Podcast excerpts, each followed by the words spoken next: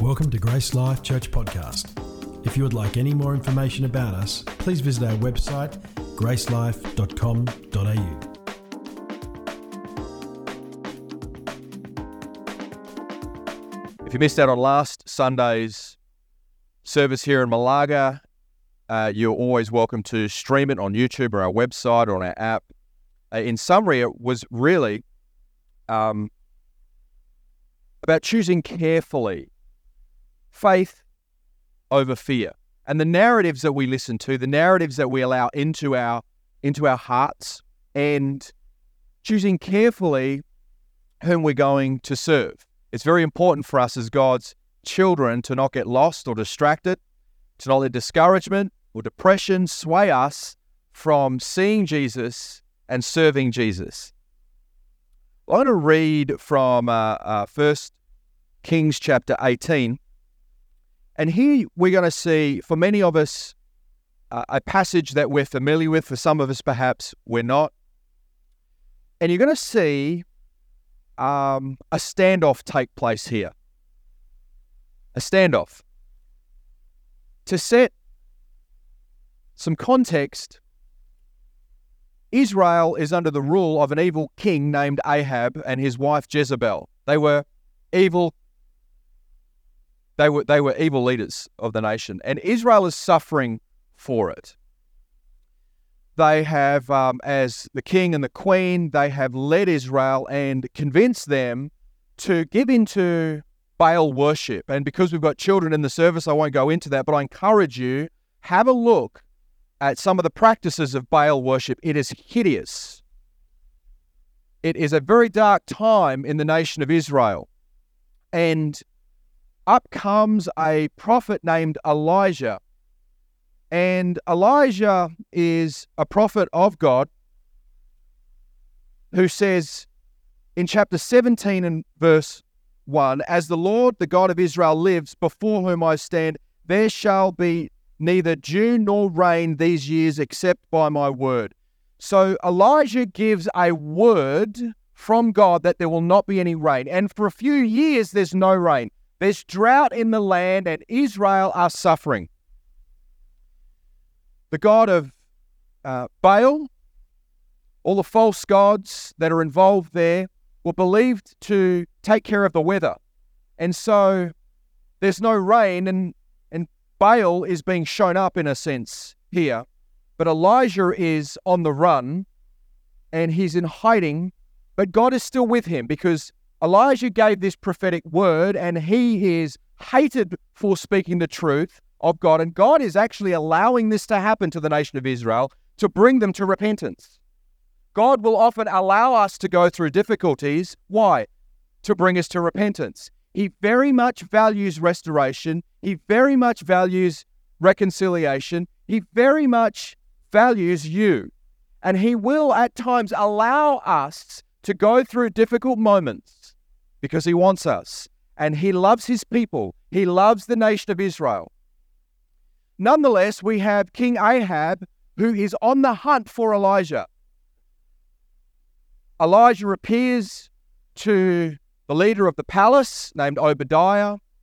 And Obadiah is a man of God. He loves the true and serves the true and living God. And he tells Obadiah to go to Ahab, tell him that I want to speak to him. Tell King Ahab I want to see him. And Obadiah is freaking out. He goes, no, no, no, no, no, no, because I, I, I, I, I, it's, it's, it's finished for me. If I tell Ahab that you want to see him and then you run off, it's kaput. I'm gone because uh, th- th- there's word out for your head. King Ahab wants you dead. Well, Elijah says, No, I give you my word. I want to speak to him. So we then set the scene it says in verse 17 that Elijah comes to Elijah. Are we ready to go there together? And I love the Bible. I love the Word of God. It is so rich, it is so inviting. And you know what? We must always remember here it, this certainly tells us a story about humanity. It tells us a story about virtues. It tells us a story about things like faith and fear and standing up and boldness. We'll go into that. But it it really tells us the most beautiful picture about God. because God is the hero of the Bible. He is always the hero of the Bible. And so let's read from verse 17. When Ahab saw Elijah, Ahab said to Elijah, Is it you, you troubler of Israel? And Elijah answered, I have not troubled Israel, but you have, and your father's house, because you have abandoned the commandments of the Lord, and you have followed the Baals.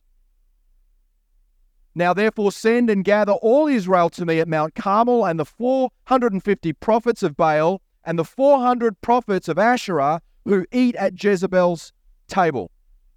Right here is a picture of a man who knows his God and he will not kowtow. He will not give in to fear. Keep in mind, remember, he's on the run. And Ahab is the all powerful king and he wants Elijah dead. So Ahab says to him, Is it really you? You troubler of Israel. Have you ever been confronted by someone or something, perhaps a circumstance that seems so overwhelming, and in that moment you're not sure how to respond? You're faced with that level of opposition. Perhaps it's persecution, discrimination, some form of tribulation. What will you do? If you're taking notes, write this down. Opposition is an invitation for the proving of conviction. Opposition is an invitation for the proving of conviction. Here we see Elijah, a man of conviction who, who had this conviction because it stemmed from revelation of who God was and who God is the God of Abraham, Isaac, and Jacob. He knew that he knew that he knew. He had a conviction and he stood up to this opposition. And what did he say? Oh, I, I, I, I'm so sorry, King Ahab. I didn't mean to upset you. I, I really got it wrong. What I said a little while ago um, about the rain not coming out, that uh, yeah, I, I should have said it more gently. I should have been more, I should have been more courteous and respectful. He didn't do that. What did he say? I haven't troubled Israel, but you have, and your father's house, because you have abandoned the commandments of the Lord and followed the Baals. When it comes to allegiance to God, never back down. Never bow down to fear. Never bow down to the little g gods of this world. Because my God is bigger, my God is stronger, my God is truer, and my God is able. Elijah was a man who knew God. He was strong and he did mighty exploits. This was who he was. In fact, it was proven to him over the previous months. Check out chapter 17. He got fed by ravens. We know the story about the widow and her son. He saw, he was there to see God raise a young son from the dead. He saw God, he knew God, and he was ready to rock and roll. This is why it's so important for us to feast off the testimonies of faith what has God done for you? What has He done in you? What have you seen? Feast off it and let that feed your faith. If it doesn't feed your faith, you'll find that your fear is fed through other sources. One great reason why I love to chew this thing up, it has such incredible stories and challenges and inspirations of faith.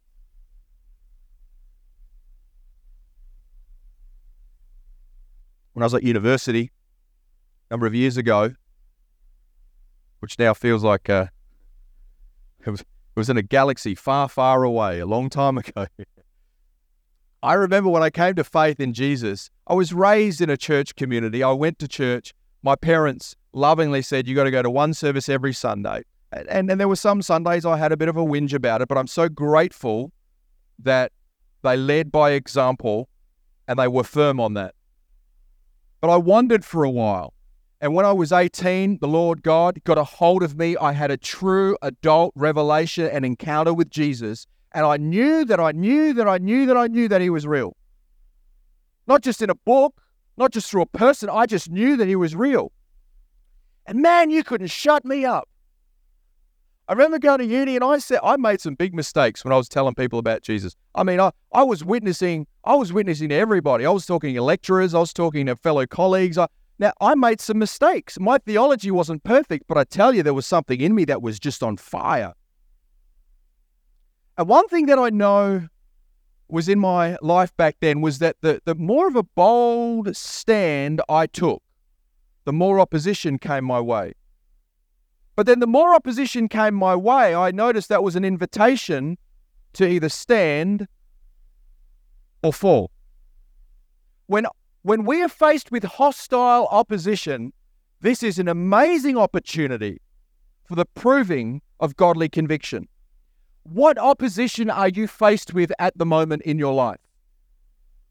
Is it at work? Is it at school? Is it at college? Is it at TAFE? Is it in your family?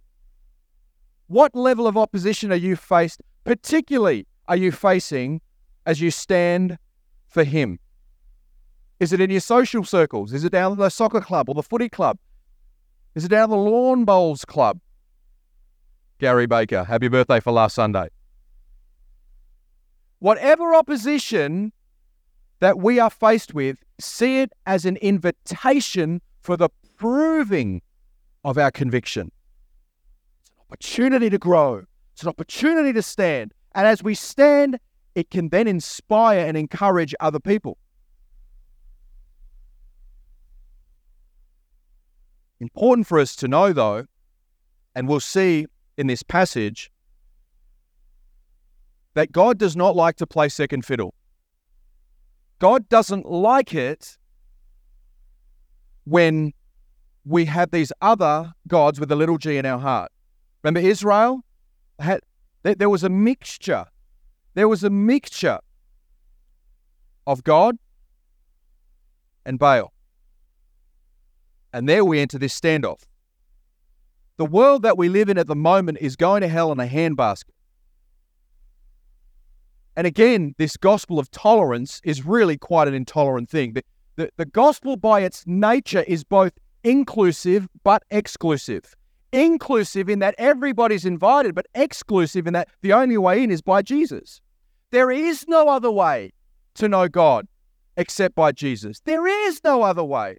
Jesus says himself, I am the way, the truth, and the life. There is no way to the Father except through me. But the world that we live in at the moment is trying to pervert the message. In Abu Dhabi in March of this year, they opened up a center, the Abrahamic House. Have you heard about this? Where we have three world religions, we say. Let's call it a mosque, let's call it a synagogue, and let's call it a church. Church signed off by the Pope, actually, Catholic Church. Can we show the picture of it? This is Abu Dhabi. Opened in March of this year. Took a few years to build. Next picture, thank you. I understand the thinking behind this to try and bring about peace and oneness. I understand. I understand. But I wonder how God feels about being mixed up with other gods. What do you think God thinks about this in Abu Dhabi? If Jesus was in his grave, which he's not, if he was, he'd be turning over right about now. It's a good thing he's he's he's risen and he's at the right hand of the Father. He rules and he reigns from on high. This is a load of codswallop. And Christians, we have got to stand. There is only one true God. As the world progresses, there'll be greater pressure for us to just sign up to a one world religion. It's going to happen more and more and more. But we've got to make a stand. Whatever your conviction on Halloween, as for me and my house, we do not entertain it. We don't entertain it in our house. We don't do it. And I understand the thinking I, under, I understand the thinking of some Christians to say, oh, well, let's look, it's just some harmless fun and, And, and, and no, well, it was actually set up as, as, as um, celebrating the Dead Saints Day. I don't care what the initiative was. Now, when I go on a Kmart and Big W, there are skeletons and there are ghouls, and I know what the world is using to celebrate now. Why would I entertain that nonsense? I, I don't care about your eggs on my window. I've got security cameras anyway. I'll be coming for you. You're not getting my chockies. My kids have eaten them all. My God is to be celebrated and he stands far above. So I am not going to muck around with celebrating anything else that might even come close to mixture. This is not a condemnation. This is just where I'm at in my estimation and my belief, according to what I understand of the Bible, God's pretty clear when it comes to serving Him. You can't serve two masters, Jesus says. You can't serve one. Are we still friends?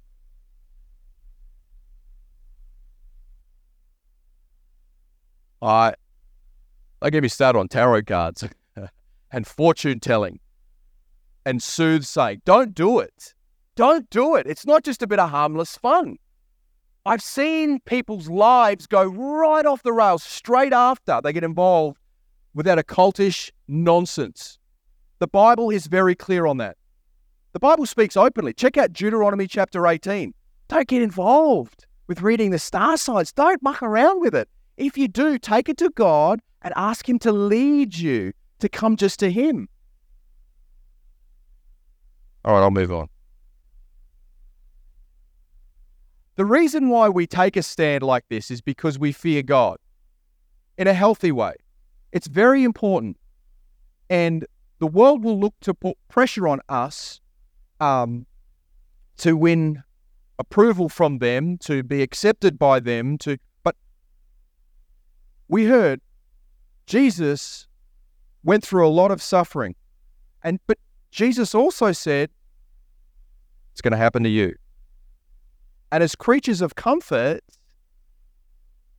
I, I don't want suffering.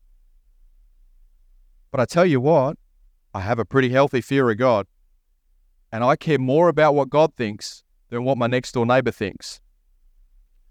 In Matthew chapter 10, uh, I don't know if I've given you this reference, but I'll just go there anyway. Matthew chapter 10, verse 26, Jesus says, So have no fear of them, for nothing is covered that will not be revealed, or hidden that will not be known. What I tell you in the dark, say in the light, and what you hear whispered, proclaim on the housetops. Verse 28.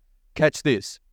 Do not fear those who kill the body, but cannot kill the soul. Rather, fear him who can destroy both soul and body in hell.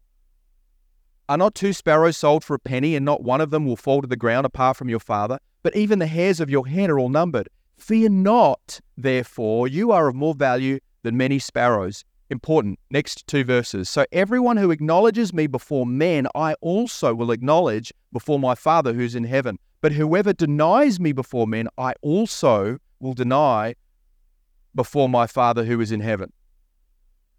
Amen or ouch?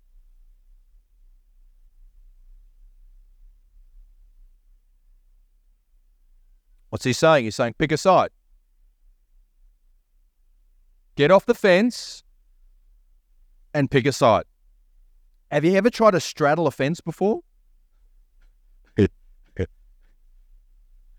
Pretty uncomfortable. Anyone, anyone, parents, you've got kids and they've tried to stand on fences and walk along fences? As a parent, what do you do? Get out from there. If you get down there, you're going to break your neck. And if you do, I'm going to give it to you. It's not me, that's just other parents in the church community. Check out what happens in verse 20 of 1 Kings 18. So Ahab sent all the people of Israel and gathered the prophets together at Mount Carmel, and Elijah came near to all the people and, and said this. Watch what he says.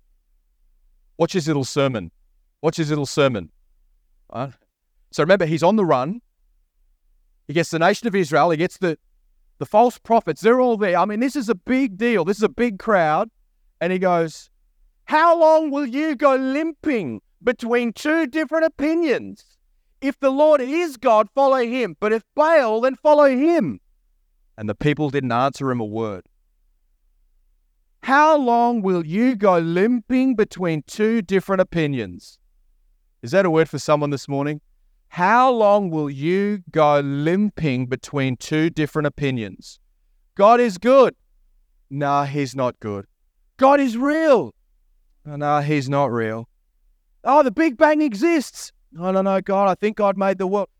How long will we limp around sitting on the fence, straddling that sucker, realizing God doesn't want you to be on the fence. He's saying, choose a side.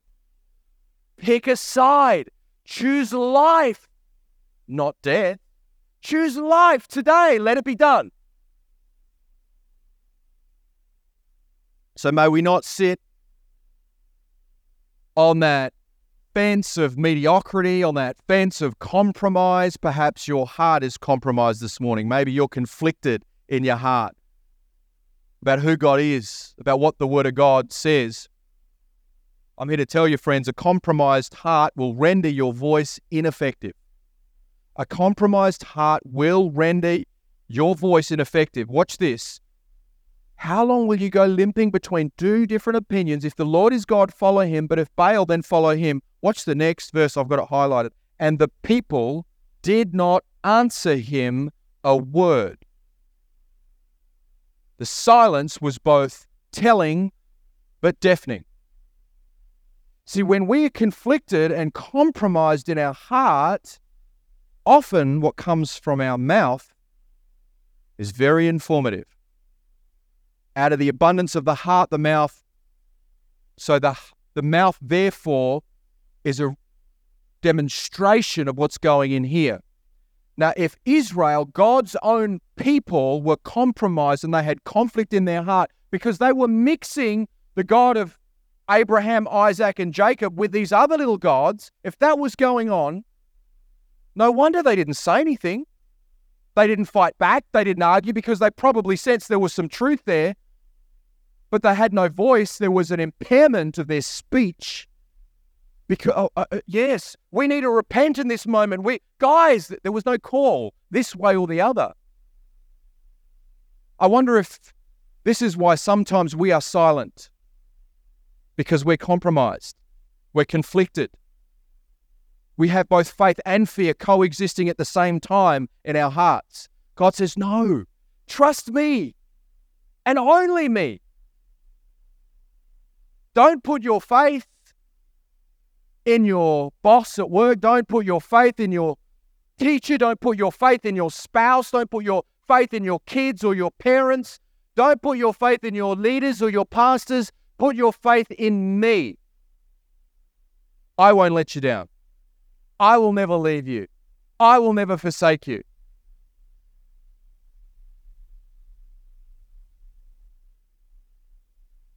But we can't be compromised. Because if we're compromised in our heart, we'll end up in a bit of trouble.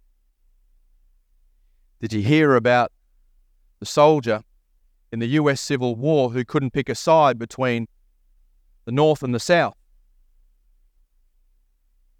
Well, what he decided to do was he decided to wear a split uniform with the shirt from the North and the pants of the South. Do you know what happened to him? He got shot by both. He didn't pick a side. He didn't pick a side. May we pick a side? Let's not hedge our bets. In the throne of our hearts, there's room for one king. There's not space for two. There's only one throne, not two.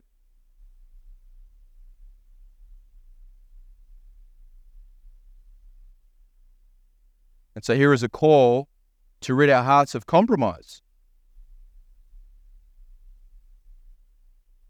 As I was preparing this message, it, it always hits me first.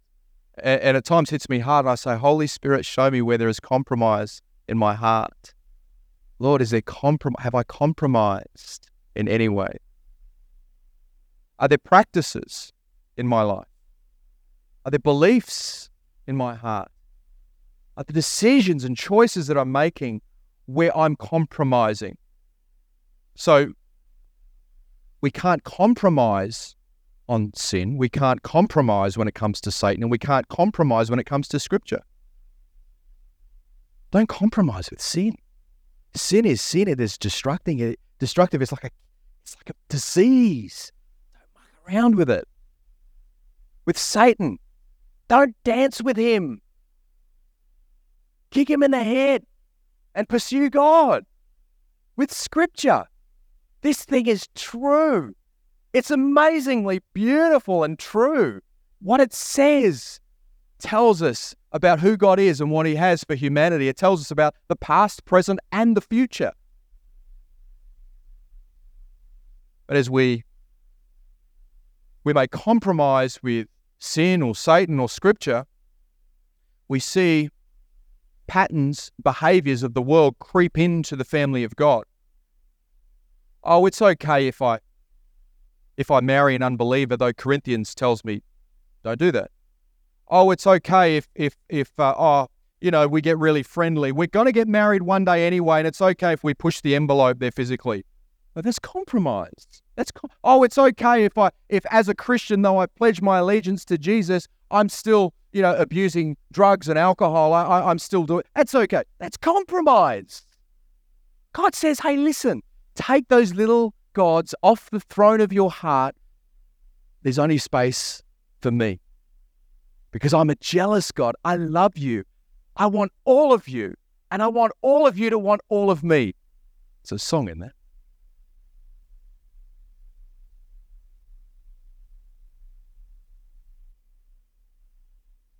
Psalm 119, New Living Translation, the psalmist says, Joyful are people of integrity who follow the instructions of the Lord. Joyful are those who obey his laws and search for him with all their hearts. They do not compromise with evil and they walk only in his paths. I love the way that the psalmist put it there. Josie shared a great, Josie Wiegand staff meeting a few weeks back, shared a great devotion from Revelation 3:16. Many of us will know it. Verse 15 says, "I know your works." Jesus is speaking to whom? Speaking to the church. He's speaking to people like you and me. I know your works. You're neither cold nor hot. Oh, would that you were either cold or hot. But because you're lukewarm and neither hot nor cold, I will spit you out of my mouth. Look at the picture there. I won't go into reference to hot springs, cold springs through the region very quickly. God is saying, Jesus Himself is saying, I wish that you were hot or cold, not lukewarm. I don't want you on the fence. If you're on the fence, I want to spit you out. I personally can I can I can I give a heart to heart um uh uh can I be just share a bit of a personal reference about coffee. I'm a coffee snob. I love iced coffee and I love extra hot coffee. I often ask for five degrees hotter than normal because I like to sip it beautifully and I like to last me a while. But as soon as it gets warm, be gone with thee. Get away this lukewarm coffee. But it's it's got Dutch vanilla scented undertones in the coffee bean. It's beautiful. I don't care it's lukewarm. Take it with you, vagabond. The Lord Jesus says, get off the fence. Don't be lukewarm. And this is what else he says. But you say, I'm rich, I've prospered, and I need nothing, not realizing that you are wretched, pitiable, poor, blind, and naked. Oh my giddy aunt, it's the end of the world. What is Jesus saying about me?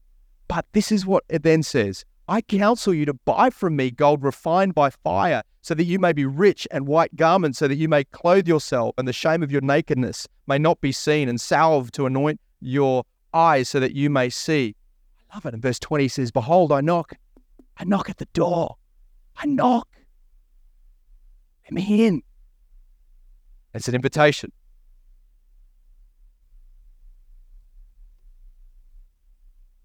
James 4, verse 4 says, You don't realize your friendship with the world makes you an enemy with God. I say it again if you want to be a friend of the world, you're going to make yourself an enemy of God. So that's what Elijah is doing here as the mouth of God. He's saying, Choose because God wants you back. He wants you back. Maybe here this morning you need to hear that God wants you back. He wants you back. But then what he does is he he puts this massive test out, Elijah. And for the sake of time, I'm going to run through it. He says, We got two bulls. One bull for you and your God, and there's only one of me, so I'm going to have one bull for my God. Cut the bull up, put it on the altar, put some wood there, and we're gonna we're gonna see which God from heaven comes down and strikes and fires up the altar. Remember that um, Elijah is calling out the God of climate change. He's calling this God out. So we read in verse 26 that they took the bull that was given and they prepared it and called upon the name of Baal from morning until noon. And this is what they said Oh, Baal, Answer us. There was no voice and no one answered. And they limped around the altar that they had made. And, and, and at noon, Elijah mocked them. I kind of love this bit how he mocked them. He had such confidence and obedience. It was both of these things. Elijah mocked them at noon and he said, Cry aloud, for he's a God. Either he's musing or he's relieving himself, as in he's on the toilet or he's on a journey, or perhaps he's asleep and he must be woken up. And they cried aloud and they cut themselves after their custom with swords and lances until the blood gushed out upon them. I mean, these guys were sick. They were sickos. And as midday passed, they raved on, likely doing their, their, their, their rituals, raving on. Oh, they're carrying on like absolute pork chops until the time of the offering of the, obla- of the oblation, but there was no voice. No one answered. No one paid attention. So here we see Elijah rolls out the red carpet. He says, All right, let's see what happens. Is your God real? Let's check it out. Nothing doing. We read on verse 33. After then, Elijah repairs the altar and then he puts out um, the bull on the wood. It says this He put the wood in order and cut the bull in pieces and laid it on the wood. And he said, Fill four jars with water, pour it on the burnt offering and on the wood. And he said, Do it a second time. And they did it a second time. He said, Do it a third time. They did it a third time. And the water ran around the altar and filled the trench also with water. So what's he doing there? He's making sure there are no tricks up my sleeve. I'm chucking water. You're doing it again and you're doing it again. There's so much water here that for it to catch a light, you cannot second guess that this was God from on high. I love the boldness of faith here. And this, watch how he prays. Watch how he prays. He says, At the time of the offering of the oblation, Elijah the prophet came near and said, This is what he said, O Lord, God of Abraham, Isaac, and Israel, let it be known this day that you are God in Israel and that I am your servant. So, what's he doing? He's coming with humility and boldness.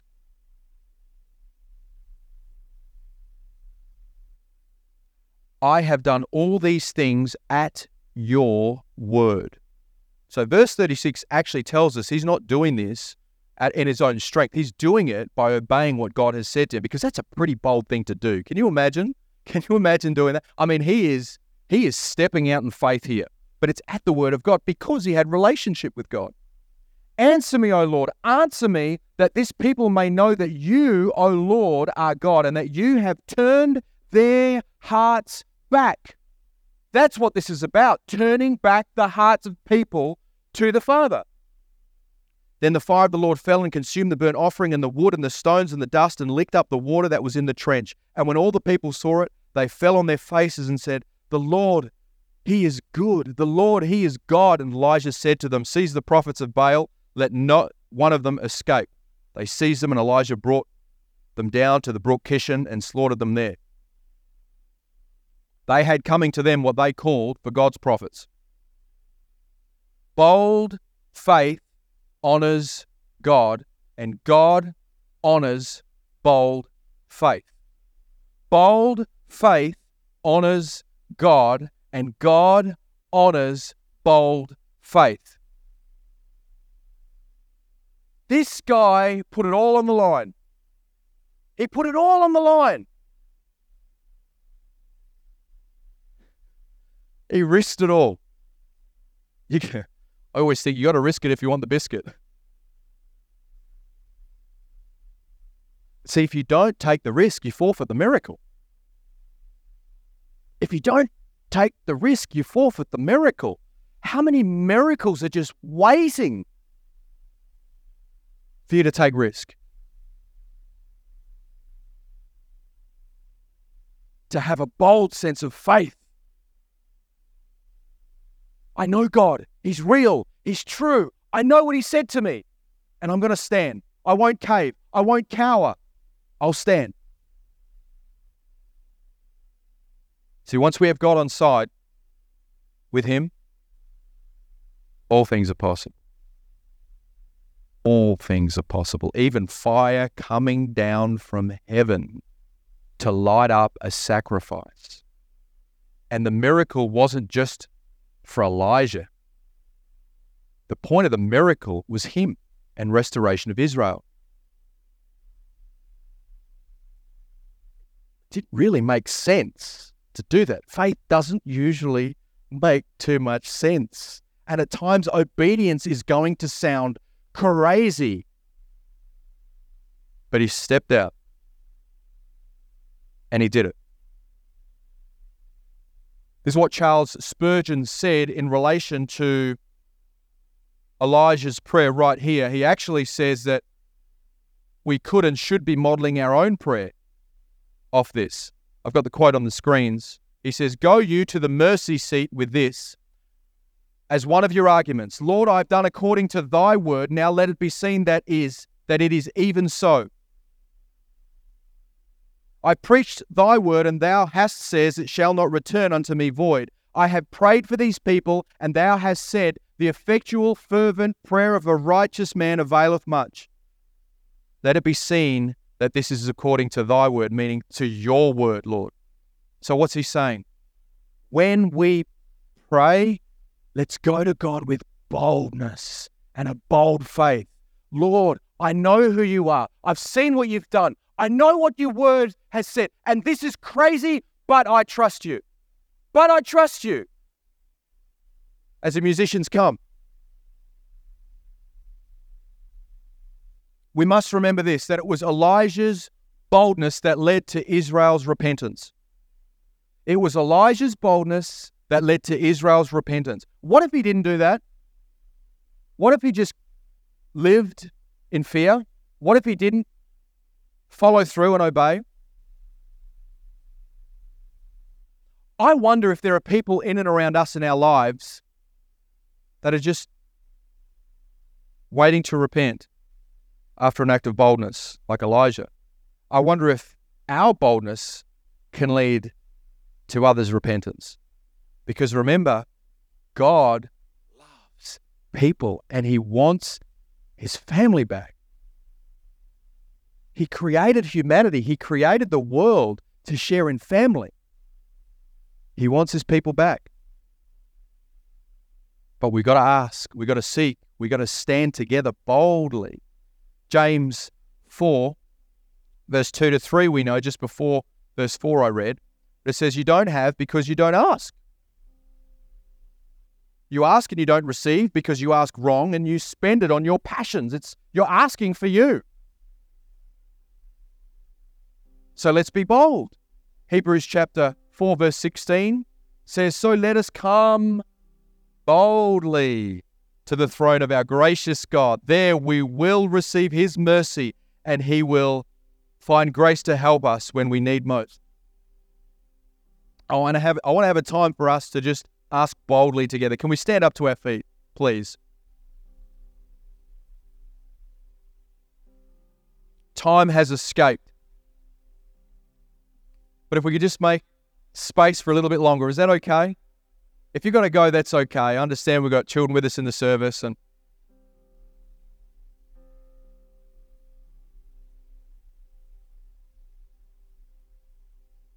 I want us to pray and ask boldly, knowing that when we ask and pray boldly, we do it from a place of victory. We do it from a place of strength. The victory and the strength is not us, it's Christ. It's, it's what He's done for us. The strength comes from Him, the victory comes from Him. I want to ask if we can together, I felt to do this, to ask Holy Spirit, Lord, where is there compromise in my heart? And where are you calling for me to boldly stand in and for you? Where are you leading me?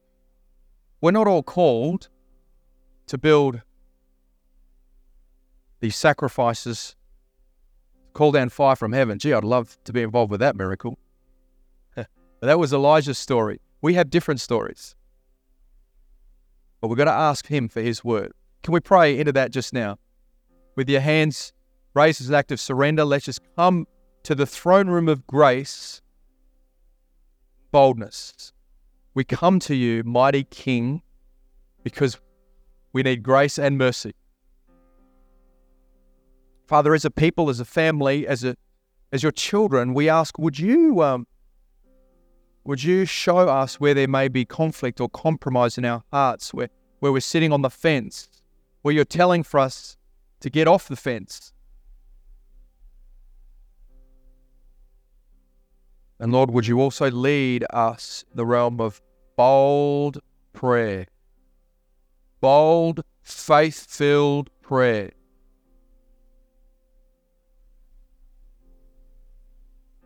Whether it be people, place, or thing, speak to us, we ask, mighty King.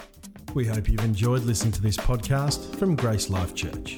For more information about us or any of our services, please visit our website at gracelife.com.au.